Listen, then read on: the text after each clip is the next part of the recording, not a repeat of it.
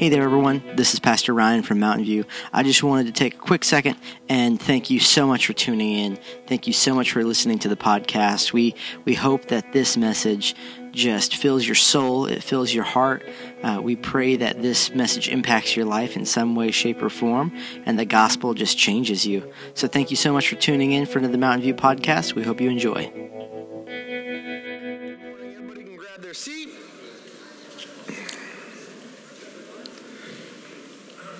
Good morning. How is everybody?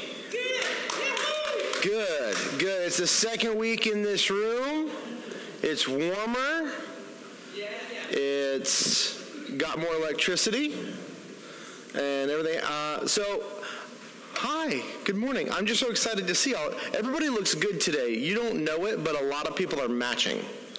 And so you probably don't see it out there, but from up here, like buffalo plaid is in today. That is a thing. So uh, I'm going to be with you guys today. Pastor Sean is not here. He gave me the opportunity to preach. And so we're just going to dig right into it. And I want to talk a little bit about last week and kind of going into this week in the future, especially the future, uh, when it comes to this sermon series, Mercy in the Mess. We didn't just pick a name and then find a Bible verse to go with it. It was quite the opposite. We found a passage of Scripture and we said, we have to do this for Christmas. We have to. Well, are we going to give it some kind of cool, pithy name? And there were a lot of pithy names. There was, uh, there was grace in the garbage. There was Jesus in the junk mercy in the mess. And then I said, finally, put the junk in the trunk and Jesus take the wheel. The group chat was on fire. Let's just say it was incredible. The jokes just wouldn't stop ending.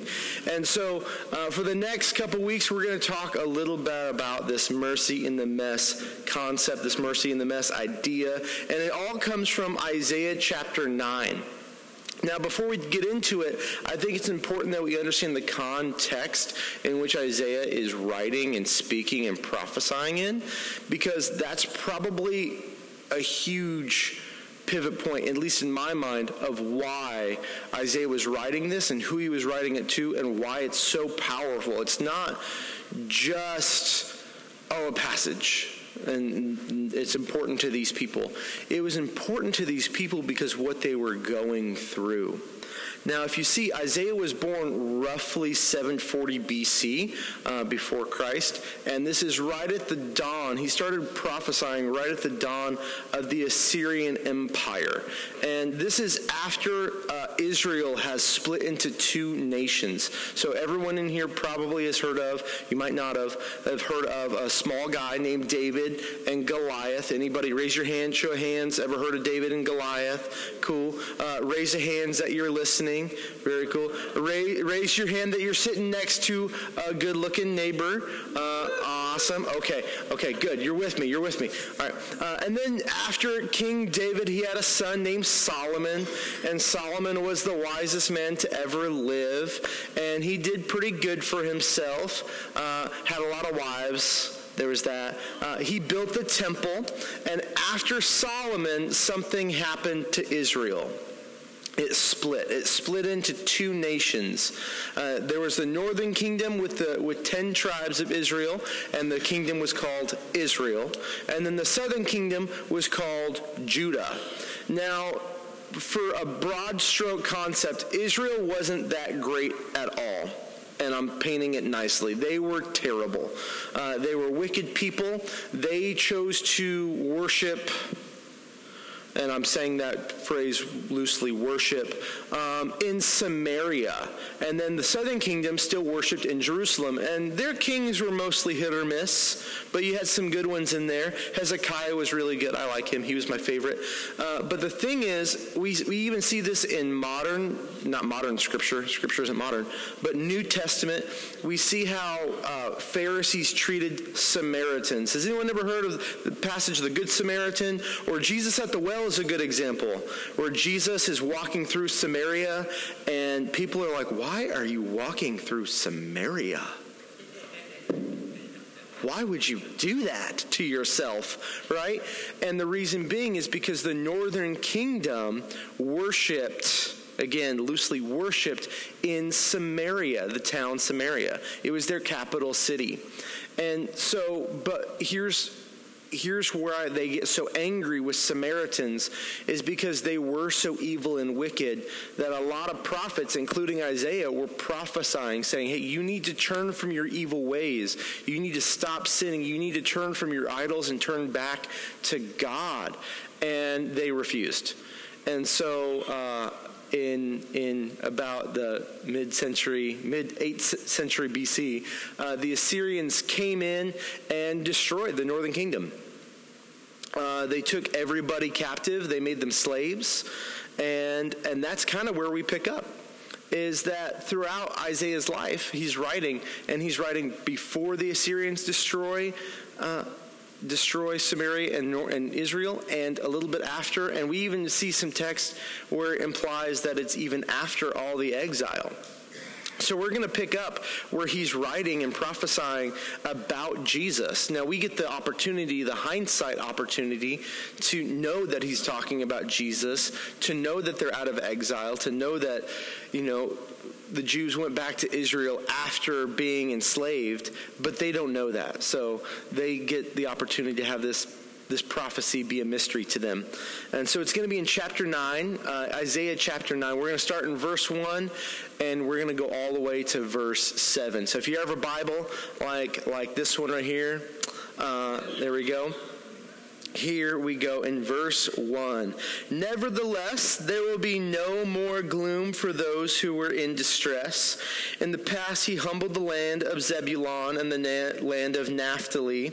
But in the future, he will honor Galilee of the nations by the way of the sea beyond the Jordan. The people walked in darkness have seen a great light, and on those living in the land of deep darkness a light has dawned. If you have enlarged the nation, and increased their joy, they rejoice before you, as people rejoice at the harvest, as warriors rejoice when dividing the plunder. A lot of rejoicing. For as in the day of Midian's defeat, you have shattered the yoke that burdens them the bar across their shoulders, the rod of their oppressor, every warrior's boot used in battle, and every garment rolled in blood will be destined, destined for burning, will be fuel for the fire. Verse 6, this is where everyone's kind of heard of this one. This one's really popular. For to us, a child is born, to us a son is given, and the government will be on his shoulders, and he will be called Wonderful Counselor mighty God, everlasting Father, Prince of Peace. Of the greatest of his government and his peace there will be no end. He will reign on David's throne and over his kingdom, establishing and upholding it with justice and righteousness from that time on and forever. The zeal of the Lord Almighty will accomplish this. That's the wrong verse on the screen. Don't read that. That's Psalm 23.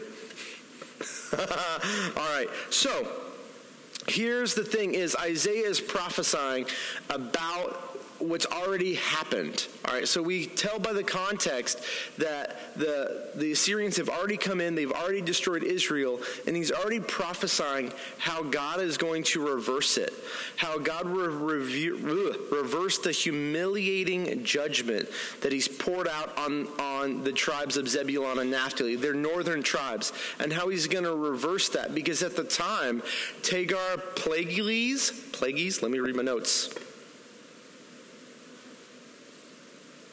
Piles, Tagar Piles, the third of Assyria, he actually came in and he took over northern Israel and just made it a, a, part of Samaria. He named it Samaria, just the whole region. He put a puppet leader in state and uh, in charge and just kind of taxed these people cruelly. He took some as slaves.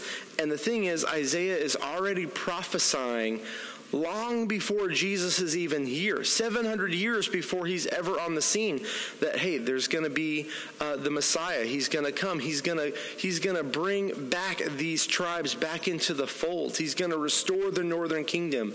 They've been destroyed. They've been enslaved. They're going to come back. They're going to be uh, they're they're going to be righteous again. And he even says that where he comes from, how he's talking about, ready? Uh, where is it? Uh, people into the darkness, and how, uh, uh right here, uh, uh, in verse 1 but in the future they will be honored galilee of the nations by the way of the sea and beyond the jordan. He's even talking about not only how jesus what jesus is going to do but where he's going to come from. Jesus of galilee he's going to come out of the sea and he's going to restore the north.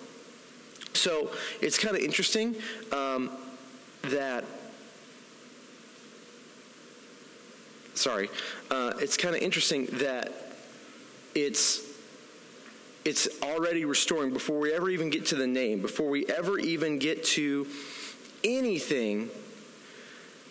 Isaiah is already preaching about about restoration. And the thing is, they in their context, they expected a military leader. They expected someone to come in from the north, based off this, when they saw the writing. They expected someone to come in from the northern kingdom, from the Sea of Galilee, to come in on a, a beautiful horse with a big old sword. He comes from David's line, and he's going to free them from their oppressors. He's going to free them from a military point of view right? But actually, the plan all along was far better than that, was far greater than that. That we're not going to be freed just from our oppressors. We're not going to be freed from freed from captivity. Captivity. We're going to be freed from our sin. It's kind of like it's the best example I can give you, like nowadays, for someone who likes to eat food like me. It's kind of like Thanksgiving. You know, there's going to be turkey at my house that's going to happen. You know that's going to happen. That they think, "Oh, sweet, we're going to be free." But it's so much more than that. It's so much better than that. It's kind of like you get turkey and you get cornbread chorizo stuffing, which all right, raise your hand now if you're hungry all of a sudden, right? Boom. Yeah, yeah, it's it's incredible. I make her make a 9 by 11 sheet of it for me like in a Pyrex pan. I just eat out of the pan for about a week afterwards. So this is where we're leading up to that, where we're already talking about the prophecy of what Jesus is going to do. And then he gets right into verse 6 where, where Isaiah says who he'll be and where he'll come from that for us a child is born, a son is given, and on the government will be on his shoulders. And they often thought that it was going to be the Assyrian government, that he was going to take that burden, that yoke upon himself and free them. But it actually was the Roman government when the Roman Empire was in charge. And so this is this is where we get into the names. And he'll be called Wonderful Counselor, Mighty God, Everlasting Father, Prince of Peace. And that's where our, our sermon series comes from, is the mercy in the mess, is those four names. Wonderful God, I mean, wonderful counselor, mighty God, everlasting Father, and Prince of Peace. So, for the next four messages you hear, we're basing out of Isaiah 6 that it wasn't just a pithy statement, mercy in the mess, but we found a messy situation. We found uh, people that were in a messy situation, much how we're in a messy situation. How Isaiah was preaching to a culture that when the Messiah was born was in a messy situation. So we have this wonderful counselor, and uh, where are my Hebrew slash King James fans people at? I know there's at least one in here. She's sitting right there. King, King James people, that's you. You like to speaketh. Oh, you too? You too? Yes. All righteth. I shalt speaketh not in King James. But uh, what I will tell you is Wonderful Counselor, the very first name what we're talking about today, is, is actually in the King James and in the ancient Hebrew text, oftentimes split up into two names. That it's not an adjective. Wonderful is not an adjective. It's actually its own separate name. You could break the passage down by saying, and he will be called wonderful, and he will be called counselor, and he will be called mighty God, and he will be called everlasting father, and he will be called prince of peace. That wonderful and counselor are two very separate things. Now, they can be combined and they can play like a ping pong game back and forth and complement each other. And what's beautiful is that wonderful isn't just, oh, isn't that wonderful? Johnny drew you a picture. Isn't that wonderful? It's it's the, the, the Hebrew word, I'm, I'm not even going to attempt to pronounce it, but to describe it would be to, it is full of awestruck wonder. I cannot fathom the wonderful plan that he has for us. It is unfathomable. It is fearful.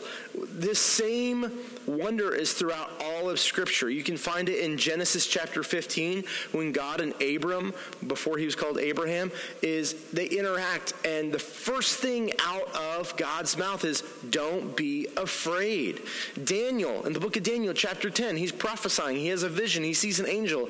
An angel says, Daniel, don't be afraid. In Luke chapter 2, when they're talking about the birth of Jesus, uh, and, and the shepherds are there in the field, and an angel comes to the shepherds, and the angel says to the shepherds, Don't be afraid.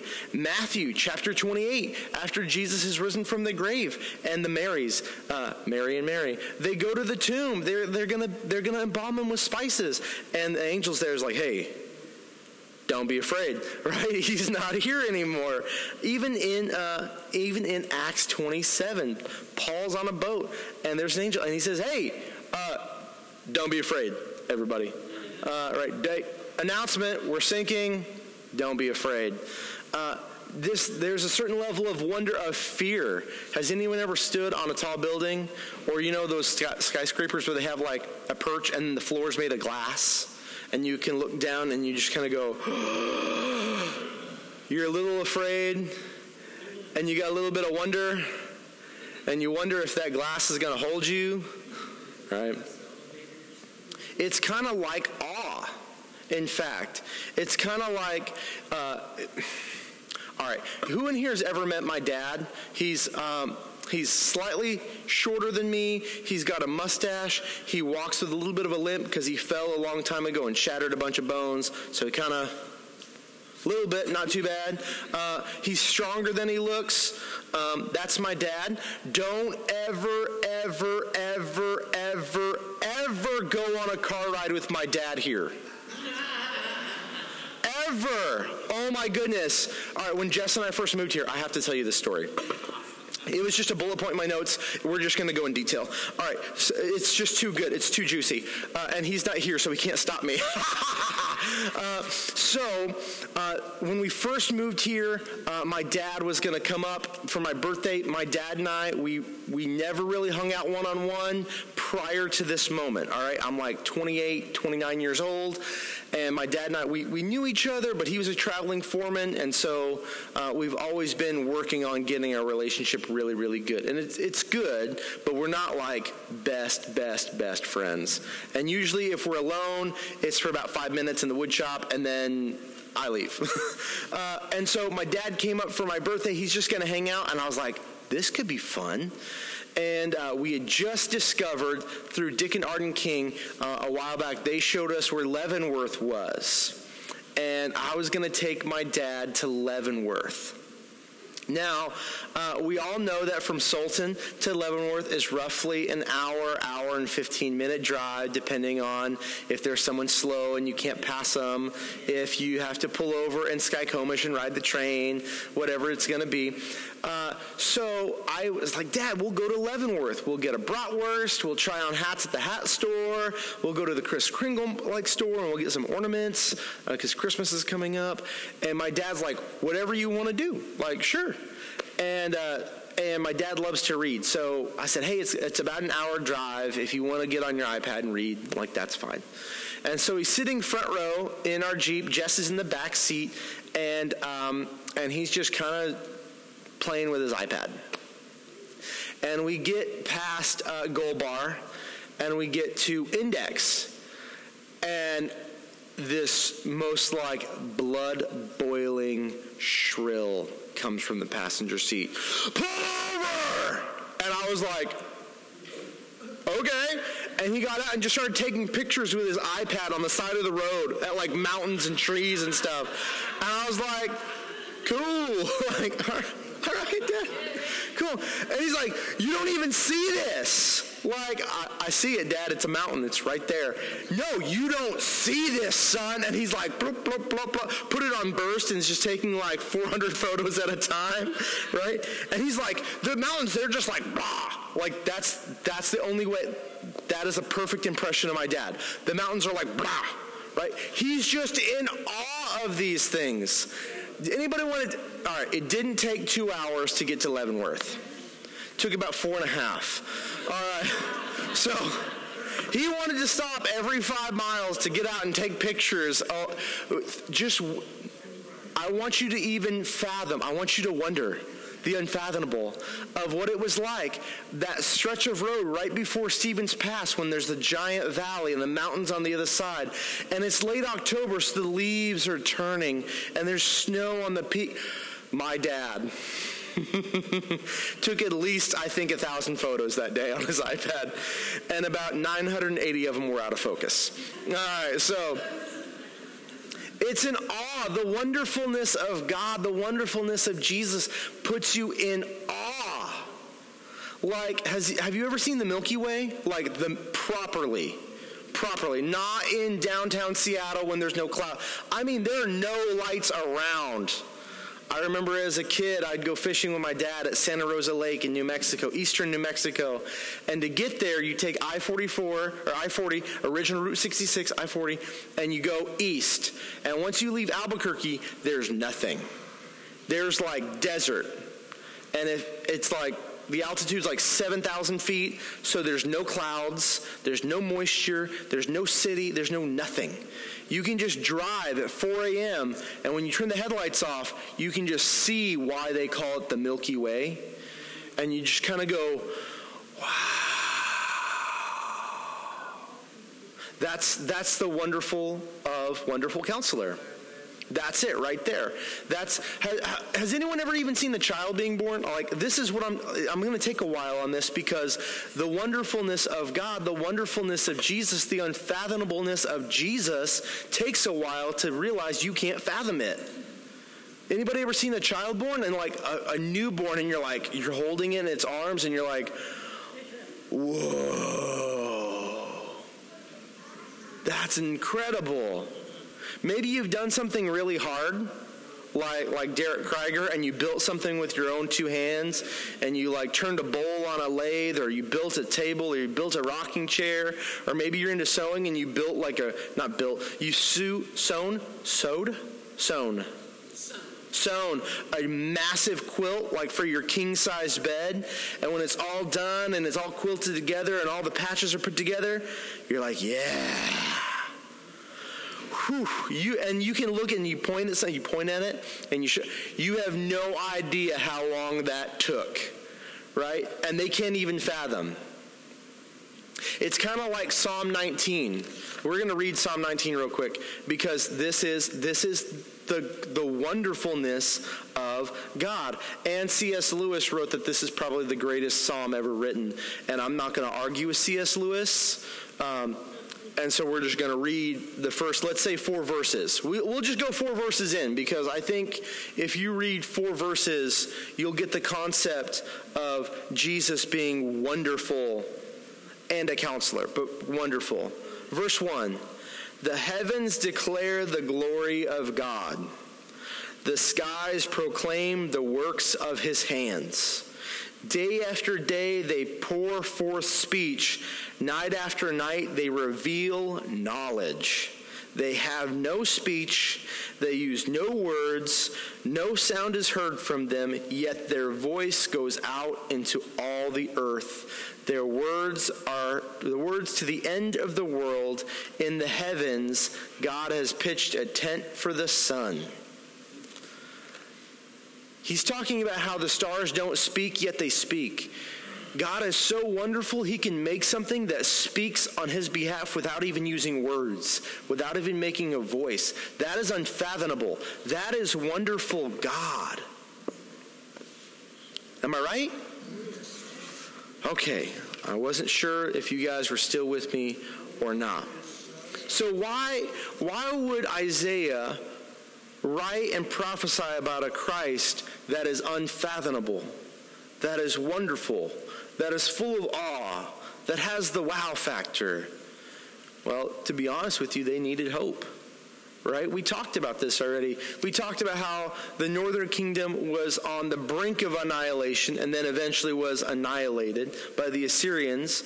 All right, give it about 100 years, all right, and I'm rounding roughly, but then the Babylonians come in and take over the Assyrians. And they didn't stop with the Assyrians. Then they took over the southern kingdom as well. And they took over everything. And so we have a people group that love Jesus or trying to, well, they love God. Jesus isn't born yet, but they love God and they want, they're realizing that they're making all these mistakes. But the problem is, is that they're homeless. They've been enslaved. Their homes have been taken away from them. They're now oppressed.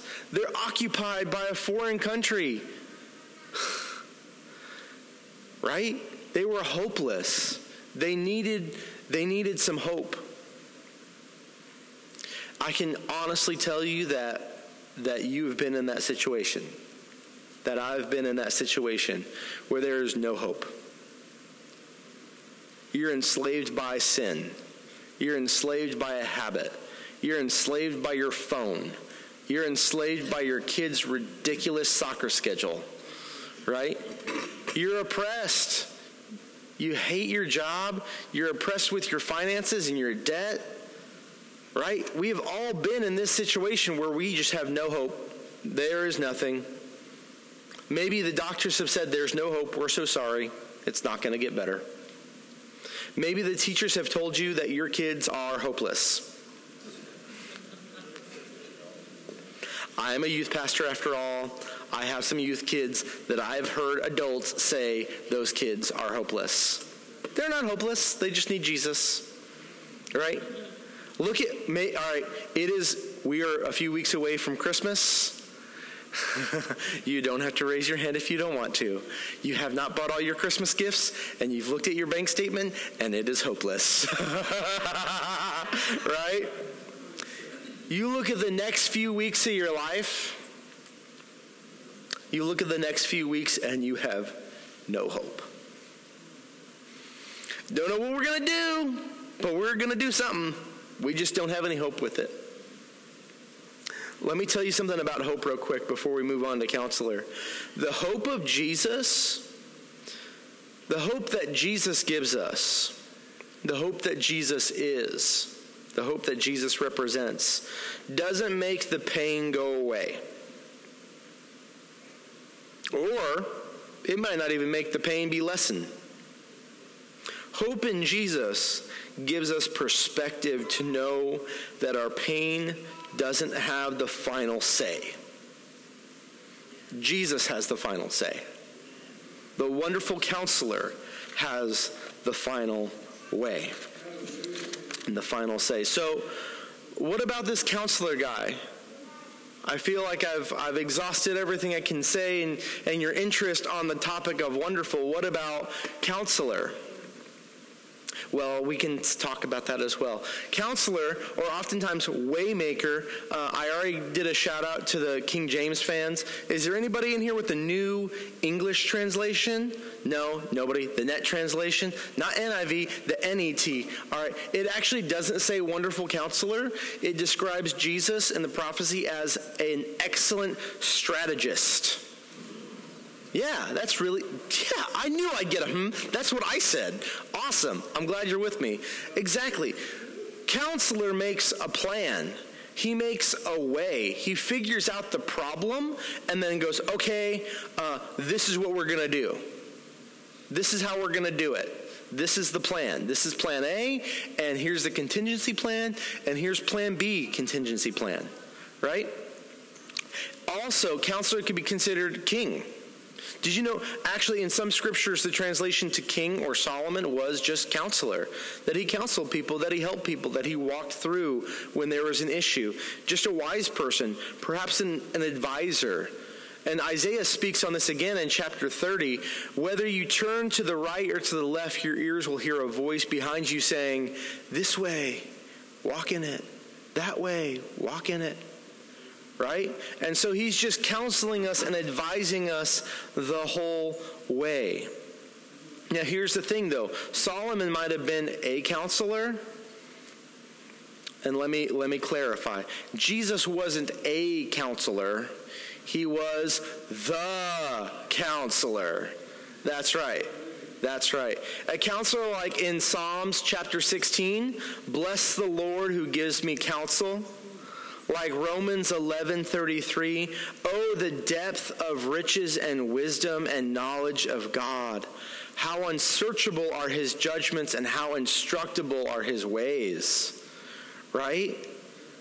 He's this counselor. He gives you advice. Has anyone I've sat in a counsel session before, uh, a couple of them, because I'm me and you know me and I need counsel all the time. I called someone yesterday for counsel, but um, I'll tell you the weirdest counseling story and then we'll move on.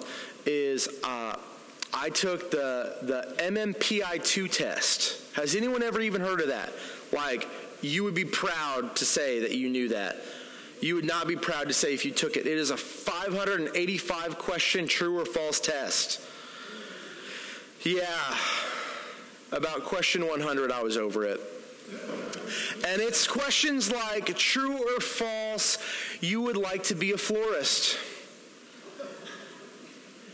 True or false, you are willing to wear socks with sandals. 585 questions.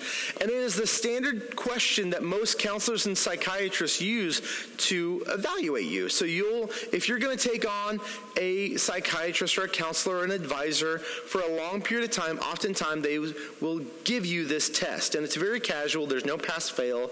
Really, they're just trying to figure out perhaps your preferences, the way you think, your philosophy, um, kind of your order of operations in life. And so I took this 585 question test. My my work paid for it all. My work paid for the counselor to come out. He he saw he gave an hour session to everyone on staff, and we sat down. Jess and I sat down. She took it too, poor girl, and we uh, she had to sit down with me in a counseling session, poor girl, and um, and we sit down with the counselor, and he goes, "You're Ryan Bell," and I was like, "Yeah, yeah, yeah." And he goes, I've been dying to meet you. he goes, Your MMPI2 results were fascinating. And I'm like, Oh, okay. and, and Jess goes, Oh, really? And how are mine? He goes, We'll get to you. You, sir. I was like, Oh, so if you ever want to know the, the level of crazy, that's where I'm at. And so uh, he goes, We're going to do this counseling session backwards. I'm going to give you the homework first, and then we're going to work our way to the beginning of the introductions. And I was like, You're weird. And so he looks at me and he goes, Ryan, here's your homework. In the next year, I want you to go to a monk monastery anywhere in the United States, and I want you to sit in silence for three days. I'm going to pull a Sean real quick. Hold on. Do you. That's harder than it looks. I see why he falls over. Do you picture me ever being quiet for any length of time? Okay. By the way, it was incredible. Uh, oh my goodness. Best sleep of my. I never did the homework. I never did it. Calm down. So this, but he counseled me through, and I realized, I realized what he was getting at was that I seek the approval of other people, and so I'll just chat them up.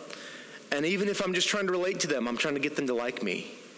Well, when you go to a monk monastery where they've sworn a vow of silence and you can't talk to them either, or they kick you out, you can't really win anybody over right? He counseled me in, in a situation where I knew I needed help. God will counsel you in an unfathomable way. He will counsel you in places and ways you didn't even realize you needed.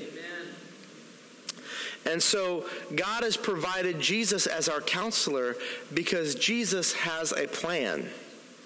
And not only does he have a plan, but he is the plan. Right? And the plan was unfathomable the entire time.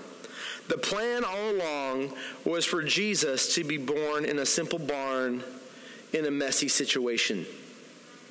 The plan was to live a perfect life, pointing people to God the Father, the kingdom, the whole time. The plan was to take our place in the grave and resurrect three days later. The plan was so for us to have a relationship with God along. That was the unfathomable, counsellable plan. And so the question is what do we what do we do with wonderful counselor? He's this wonderful counselor. Cool. He's wonderful. He's awe filling. I'm in awe of him every time I see just a glimpse. He counsels me when I'm in, when I'm struggling. It says, and I, I, I contemplated talking about this. It says in 2 Corinthians chapter 1 that he's the God of all comfort.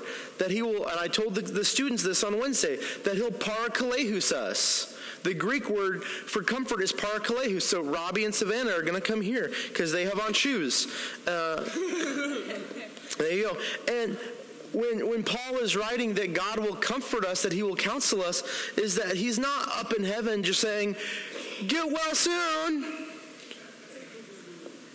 The Greek word parakalehus we get two words from in the English. We get parallel and we get to call upon.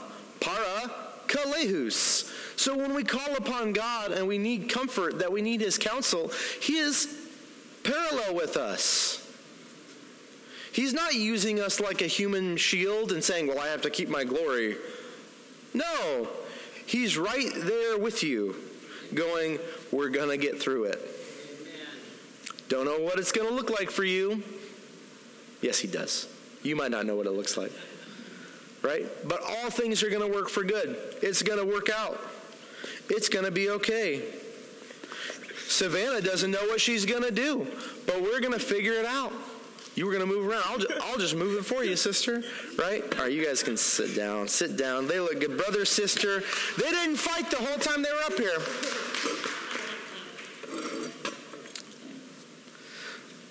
Romans 15 13 says this May the God of hope, something we need, fill you with all joy and peace as you trust in him, so that you may overflow with hope by the power of the Holy Spirit the same Holy Spirit that brought the wonderful counselor, the same Holy Spirit that empowered him to do all those miracles, the same Holy Spirit that brought him back to life, the same Holy Spirit that dwells in you.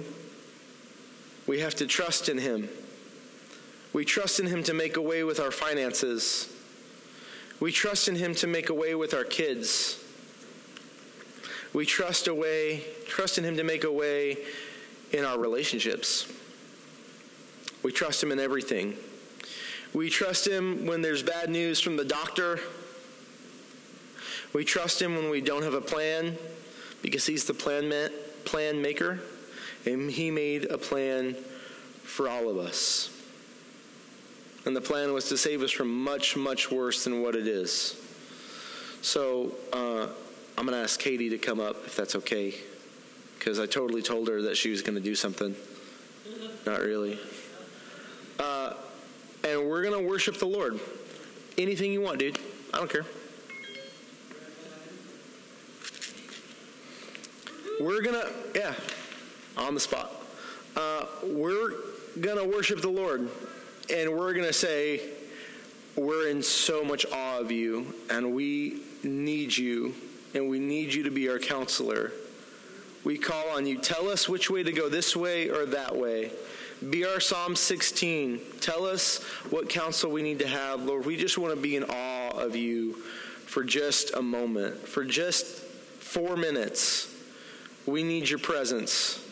We need, we need you to save us from this mess. So let's stand and worship.